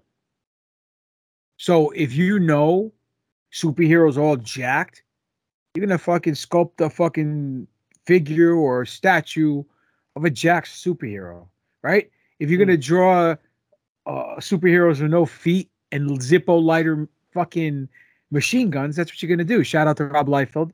Invited him on the fucking show too. He liked it, didn't answer back, prick. It's okay, still love you. Um, but what I'm saying is Anakin programmed him. So Anakin programmed him with what Anakin only knows. So if Anakin only knows fear and worriness and anxiety because of him being a slave and being stuck on Tatooine and always being worried about uh Sebulba and uh Watto and his mom's, you know, worried about his mom as well. It didn't really change because in episode two, he was always worried about his mom, and they got anxiety from the dreams he got. And then that added to the anxiety he had from the dreams about Padme, the visions. So it's kind of a stretch, but it really isn't because if you would have programmed him to be a fucking comedian because he was a funny kid, then you know what I mean? Like it's weird because no one ever realizes it. No one looks behind the curtain to see what's going on, and someone someone realized it and says, "Wait a minute, this kid, this this the only droid that ever shows any fear and is always worried." How can it be? How can he be programmed to be worried and feared if the kid who programmed him isn't worried and feared all the time? So it makes you take a step back and go, "Huh, you might be onto something." Well, maybe also the fact that listen, he he built him from spare parts, and maybe the heroic droid uh, mainframe and fucking circuitry is expensive, and all he had around him was this fucking you know shit scared uh, droid thing you plug inside there. Useless IKEA furniture parts. Ex- exactly. He's like, I got to deal with this over here, so I, I, I had no choice but to make him like this. I'm not so sure I care what, what his personality is. I just care that he can translate for me. Yeah, I guess. I mean, I don't know. We also talked about in the past why he built them. You know, why would you build a protocol droid to help out your mother if she's a slave? You know, where what was what was he expecting to do? Win his freedom in the, in a pod race, and, and then leave with somewhere. the pro- yeah, you know. Yep. Uh, Star Wars Revelation is announced. Do you know what Star Wars Revelations is? Never heard of. Okay, it's a new Marvel comic one shot that's going to look at the past, the present, and the future of the Star Wars galaxy in comics. StarWars.com announced Marvel Star Wars Revelations, a special one-off issue that will set a course for the future of the Marvel Star Wars series, currently set after Empire Strikes Back. Is written by Marc Guggenheim, who writes Star Wars, uh, Han Solo and Chewbacca, Star Wars Age of the Rebellion special, and illustrated by Salvador. Oh, good artist. Yeah, great artist. Star Wars. Used to X-Men. Yes, Star Wars Mandalorian, uh, uh, Chris Stanton, Star Wars Tales. Uh, it's also going to be, uh, I guess, illustrated by Paco Medina, Amazing Spider-Man and Fantastic Four, and more. The issue with the cover artwork by Phil Noto, Star Wars Obi Wan, releases in this November. Now, in the book, this finds Darth Vader seeking out the Eye of Webbish Bog on Mustafar, which was the giant. Burgullet! what was that? Burgullet! You got to say it like you just did, dude. Your face was priceless. Good. Uh, the Eye of Webbish Bog on Mustafar was the big spider creature on top of the baby's head that made the film, but never made. I mean, they filmed for the film, but never made the final cut. It's probably in the JJ cut. That was the one that was protecting the Wayfinder. So, the Eye of Webbish Bog on Mustafar, a mysterious creature strong with the Force in a tale that will tease the direction of Marvel's various Star Wars series, according to the publisher. Now, we all know that the Force can be used to glimpse into the present, the past, and possible futures, Guggenheim told StarWars.com. Well, the Eye is going to show Vader all of the above, including moments that will be coming into play in 2023 across the Star Wars line. It's our clever way of giving, giving the readers a preview of what everyone has up their sleeves for next year.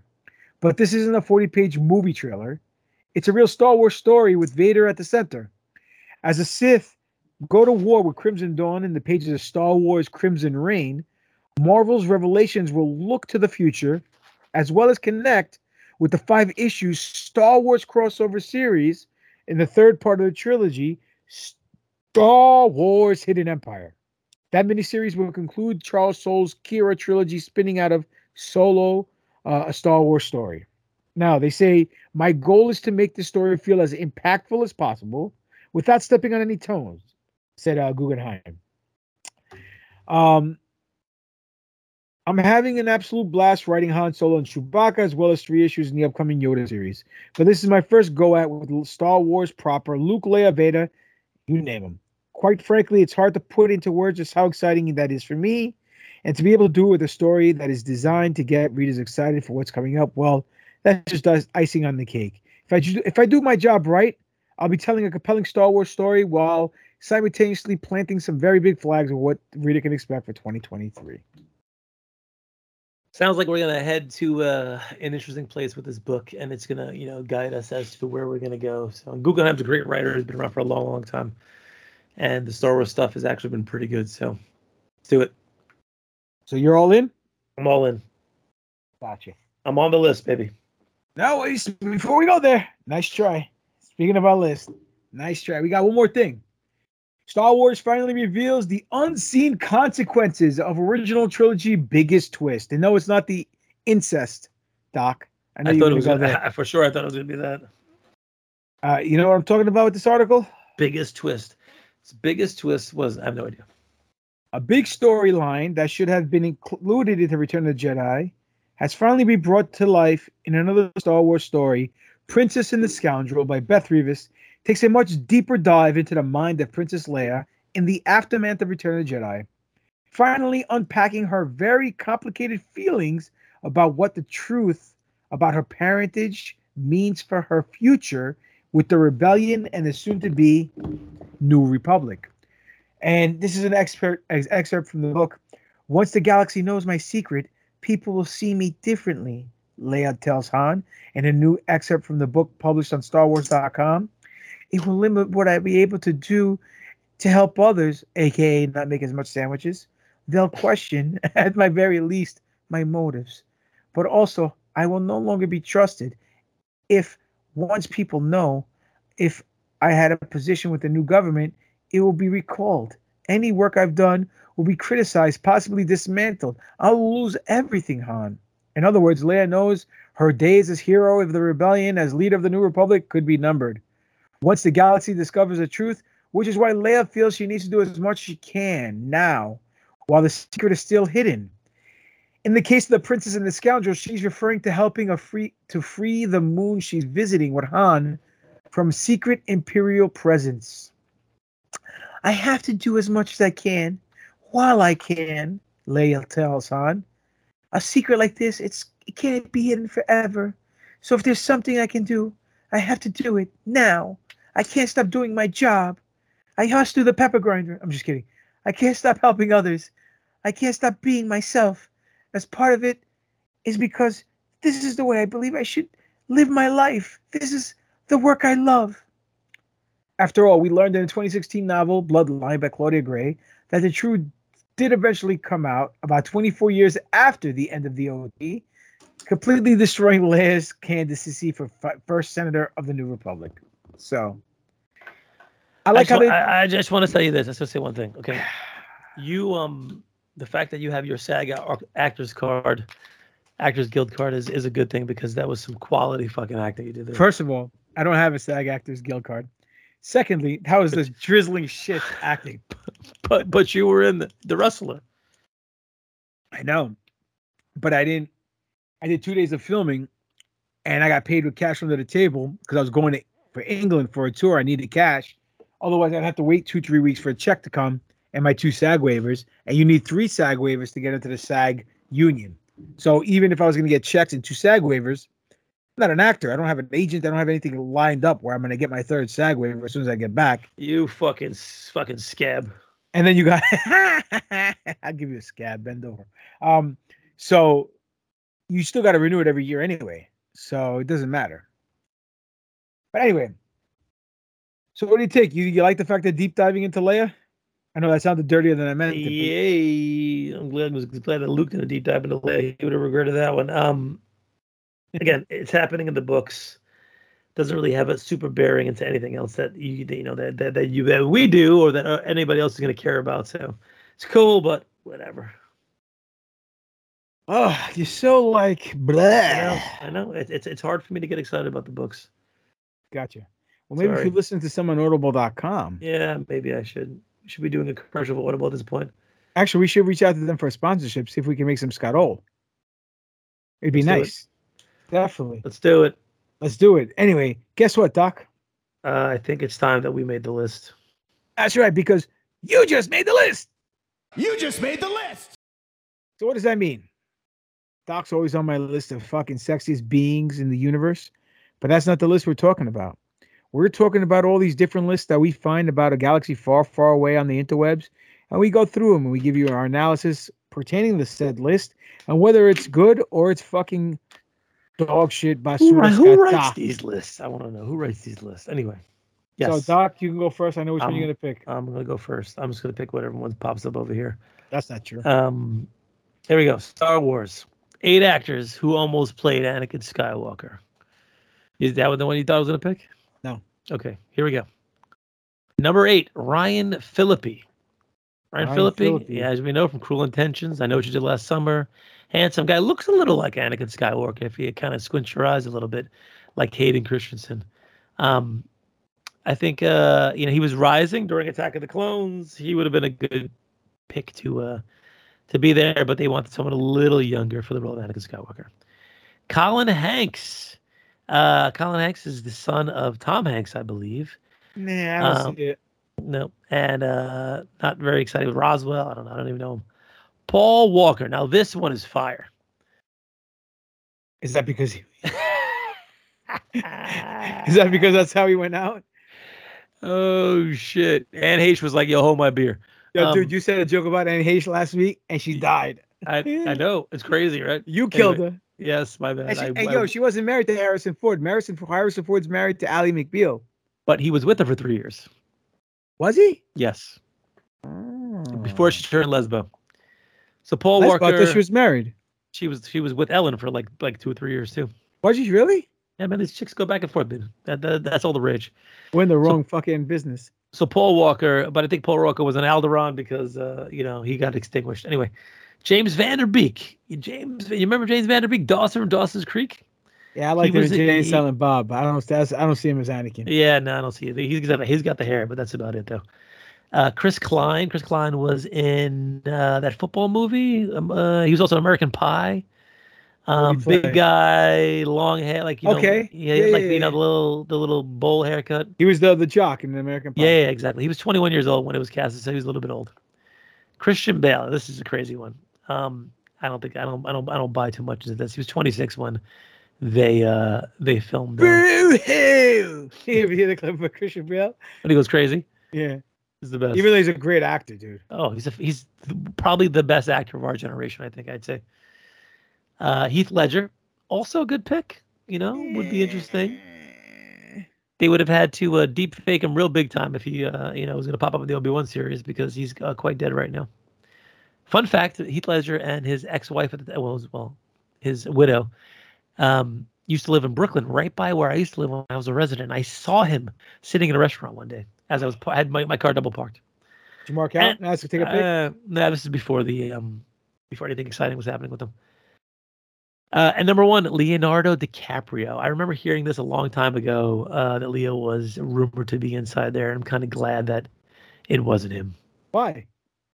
I don't know. He's got a lot He's of a shit great attached- actor, dude. Eh, he's got a lot of shit attached to him, though. You know, I don't know. I, I think it, w- it wouldn't have legitimized the role as much if you would have put somebody who was so so mainstream and so big as Leo in there. Do you think he would have killed his career?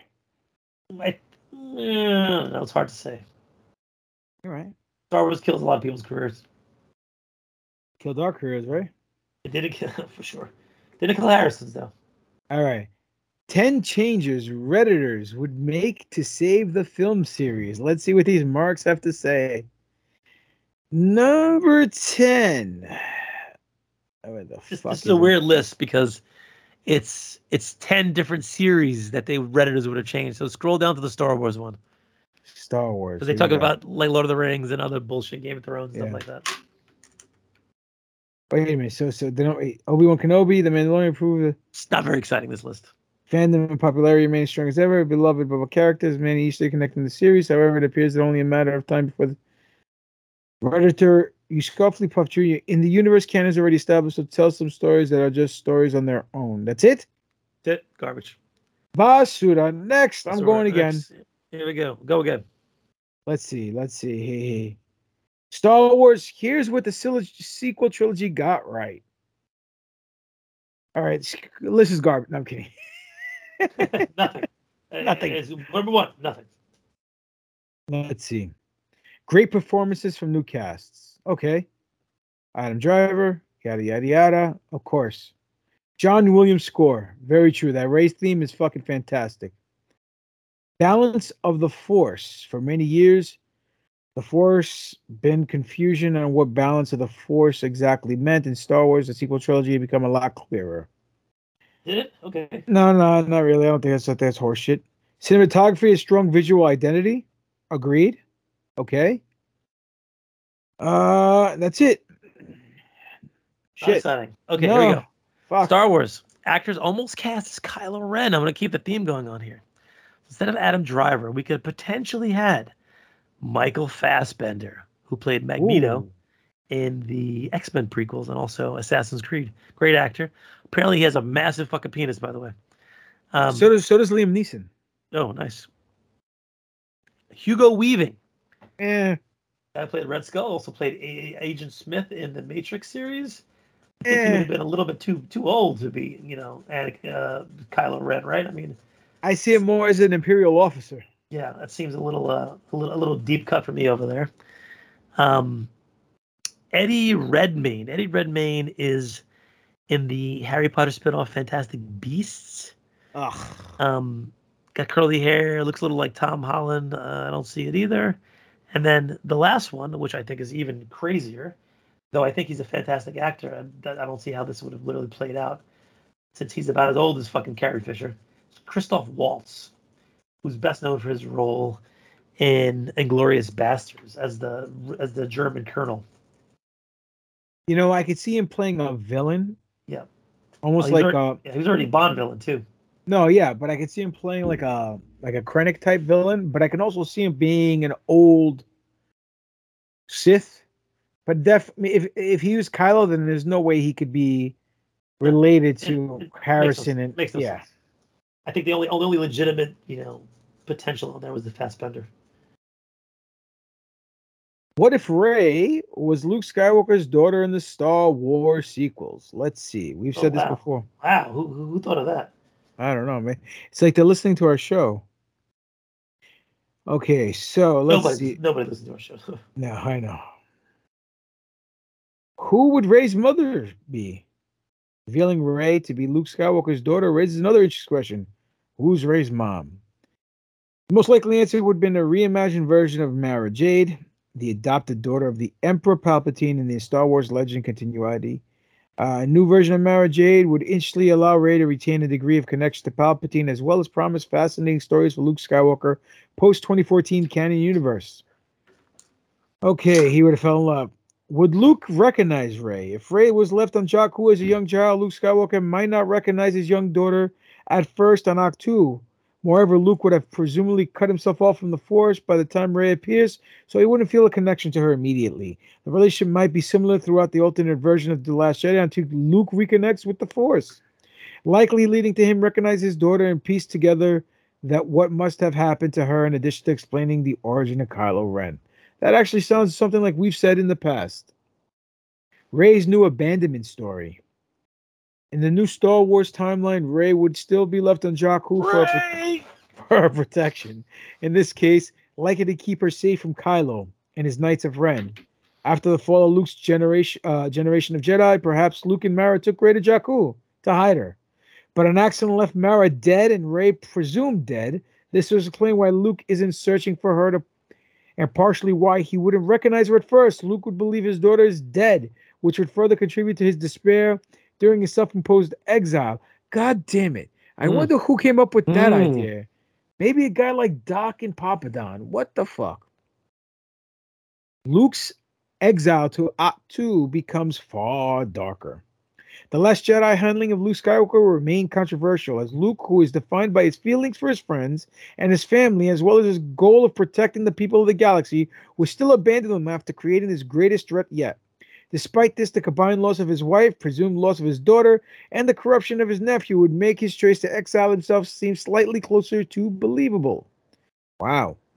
Even if that the damage he'd have done to his own family is still be inconsistent with Luke's character trajectory to have him abandon all attempts to thwart the First Order's conquest. Okay, that's true from a certain point of view, but being a parent, you lose a child, you're done. I'm sorry. Luke being a father would change the Jedi Order. Having Luke marry and become a father is not only in character, but also strongly implies that he's taken action to improve the Jedi Order. Fucking Something Jedi. to fuck your cat, Charlie Murphy. Something that the Star Wars sequel trilogy canonically establishes is not the case. The old Jedi Order philosophies were extremely flawed and, and a contributing factor to the rise of Galactic Empire, so eliminating restrictive practices would be an in character step for Luke in his efforts to improve the Jedi and their ability to protect the galaxy. Furthermore, Luke rejected the old Jedi philosophies of Return of the Jedi, so it would make sense for him to rebuild the Jedi Order based on actions that helped him re- redeem Darth Vader. Very true. Plus, Luke was a little strange, baby. Fuck yeah. Uh, would reunite. Wait, would re would would reuniting with Rey change Luke's last Jedi story? Luke's reunion with Rey would likely accelerate Luke's return to active heroism, as the discovery of his daughter's survival would significantly reduce his inner turmoil over his failures. It's fair to assume that Luke might not only give Rey legitimate training courses, but also accompany her in the attempt to redeem Kylo Ren and defeat Snoke. The First Order would be all too eager to accept the surrender of both Luke and Rey. Luke might have survived the Last Jedi. The combined efforts of Rey and Luke should have easily resulted in the death of Snoke and perhaps also the capture of Kylo Ren, allowing far more the, for the Resistance to survive.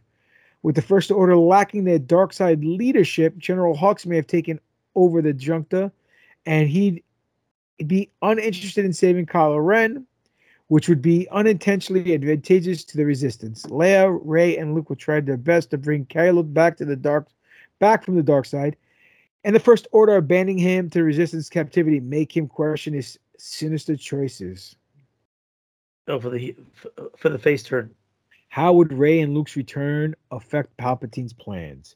The alternative timeline would throw a wrench in many cloned and reborn Emperor Palpatine's plan. Luke Skywalker was the one Jedi who Palpat- Palpatine feared, and his return combined with his training of his daughter and potential redemption of Kylo Ren would be a major threat to Palpatine's return. Palpatine may use Kylo's rage at Hux' betrayal as a way to keep him on the dark side, offering him leadership of the Sith Eternal and, and eventual final order. Or he would try to turn on Rey, turn Rey to the dark side. In either case, the combined forces of Leia, Luke Skywalker, and his daughter Rey would ensure Palpatine's defense in this alternate timeline. All these scenarios sound way better than what we got. Yep, uh, clearly. And very similar to what you and I booked many, many fucking moons ago. Many moons ago. All right, last one. Here we go. Top 10 reasons I want to go to bed right now. Here we go. Uh Attack of the Clones. 10 things that still hold up 20 years, 20 plus years later. Not your cock. that's that's pretty good. Hold on, I'm loading this right now, just like my cock. Hold on. My goodness. Dial up. Wish. I'm, I'm not even on Wi-Fi right now. This is not coming through. Okay, let's see. Psst, Not coming through. All right, fuck it, bag it. Moving on. All right, nothing to see here, folks. Nothing to see here. This, this is not the list you're looking for. So, Doc, do you have anything you want to add?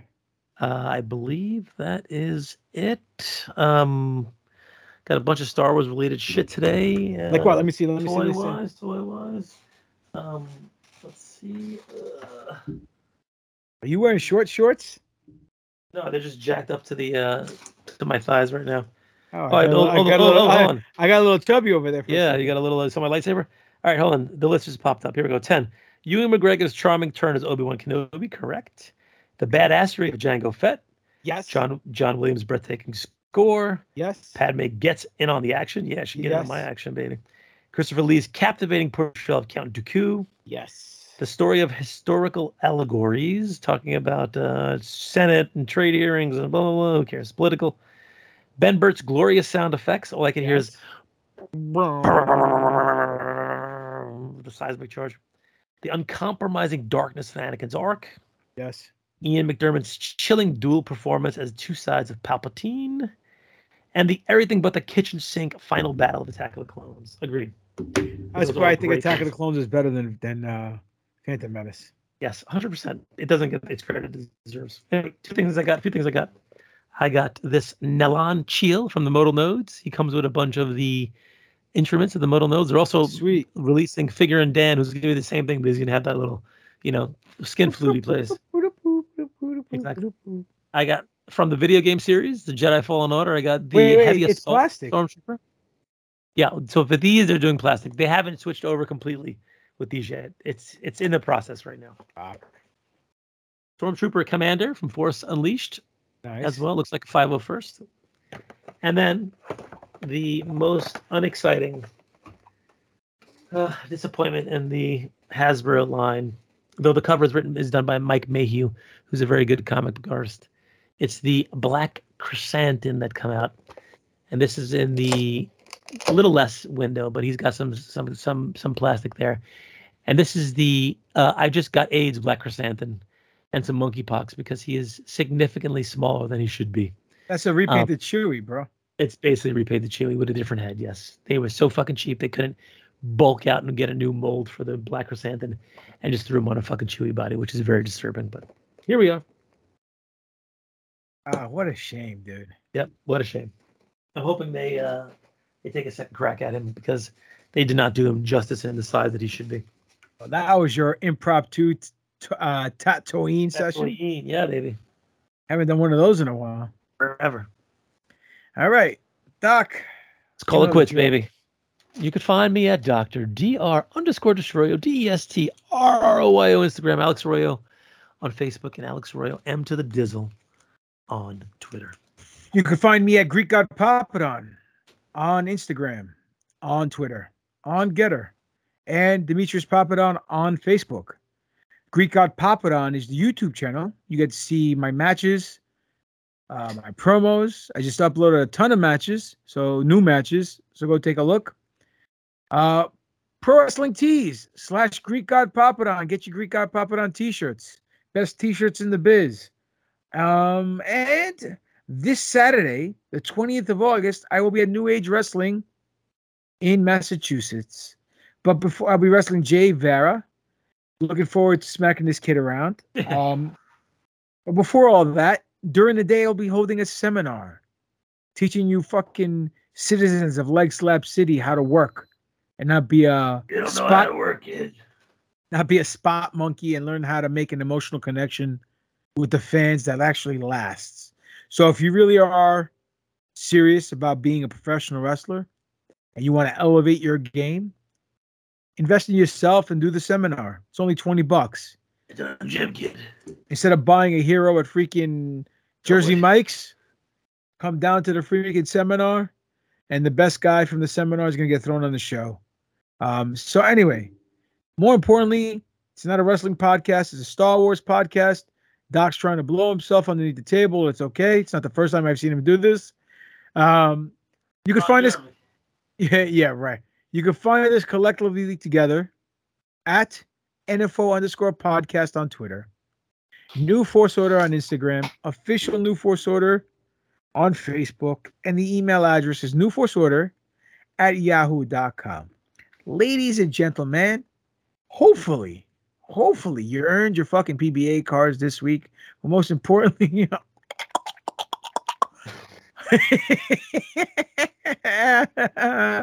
I live to pop doc. Anyway, hopefully we entertained you and we enlightened you because our our goal here, our main objective is not to get ourselves over.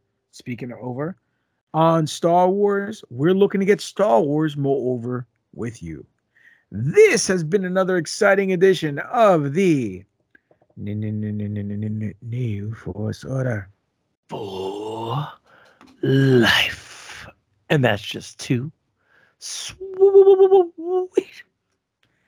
The time has come.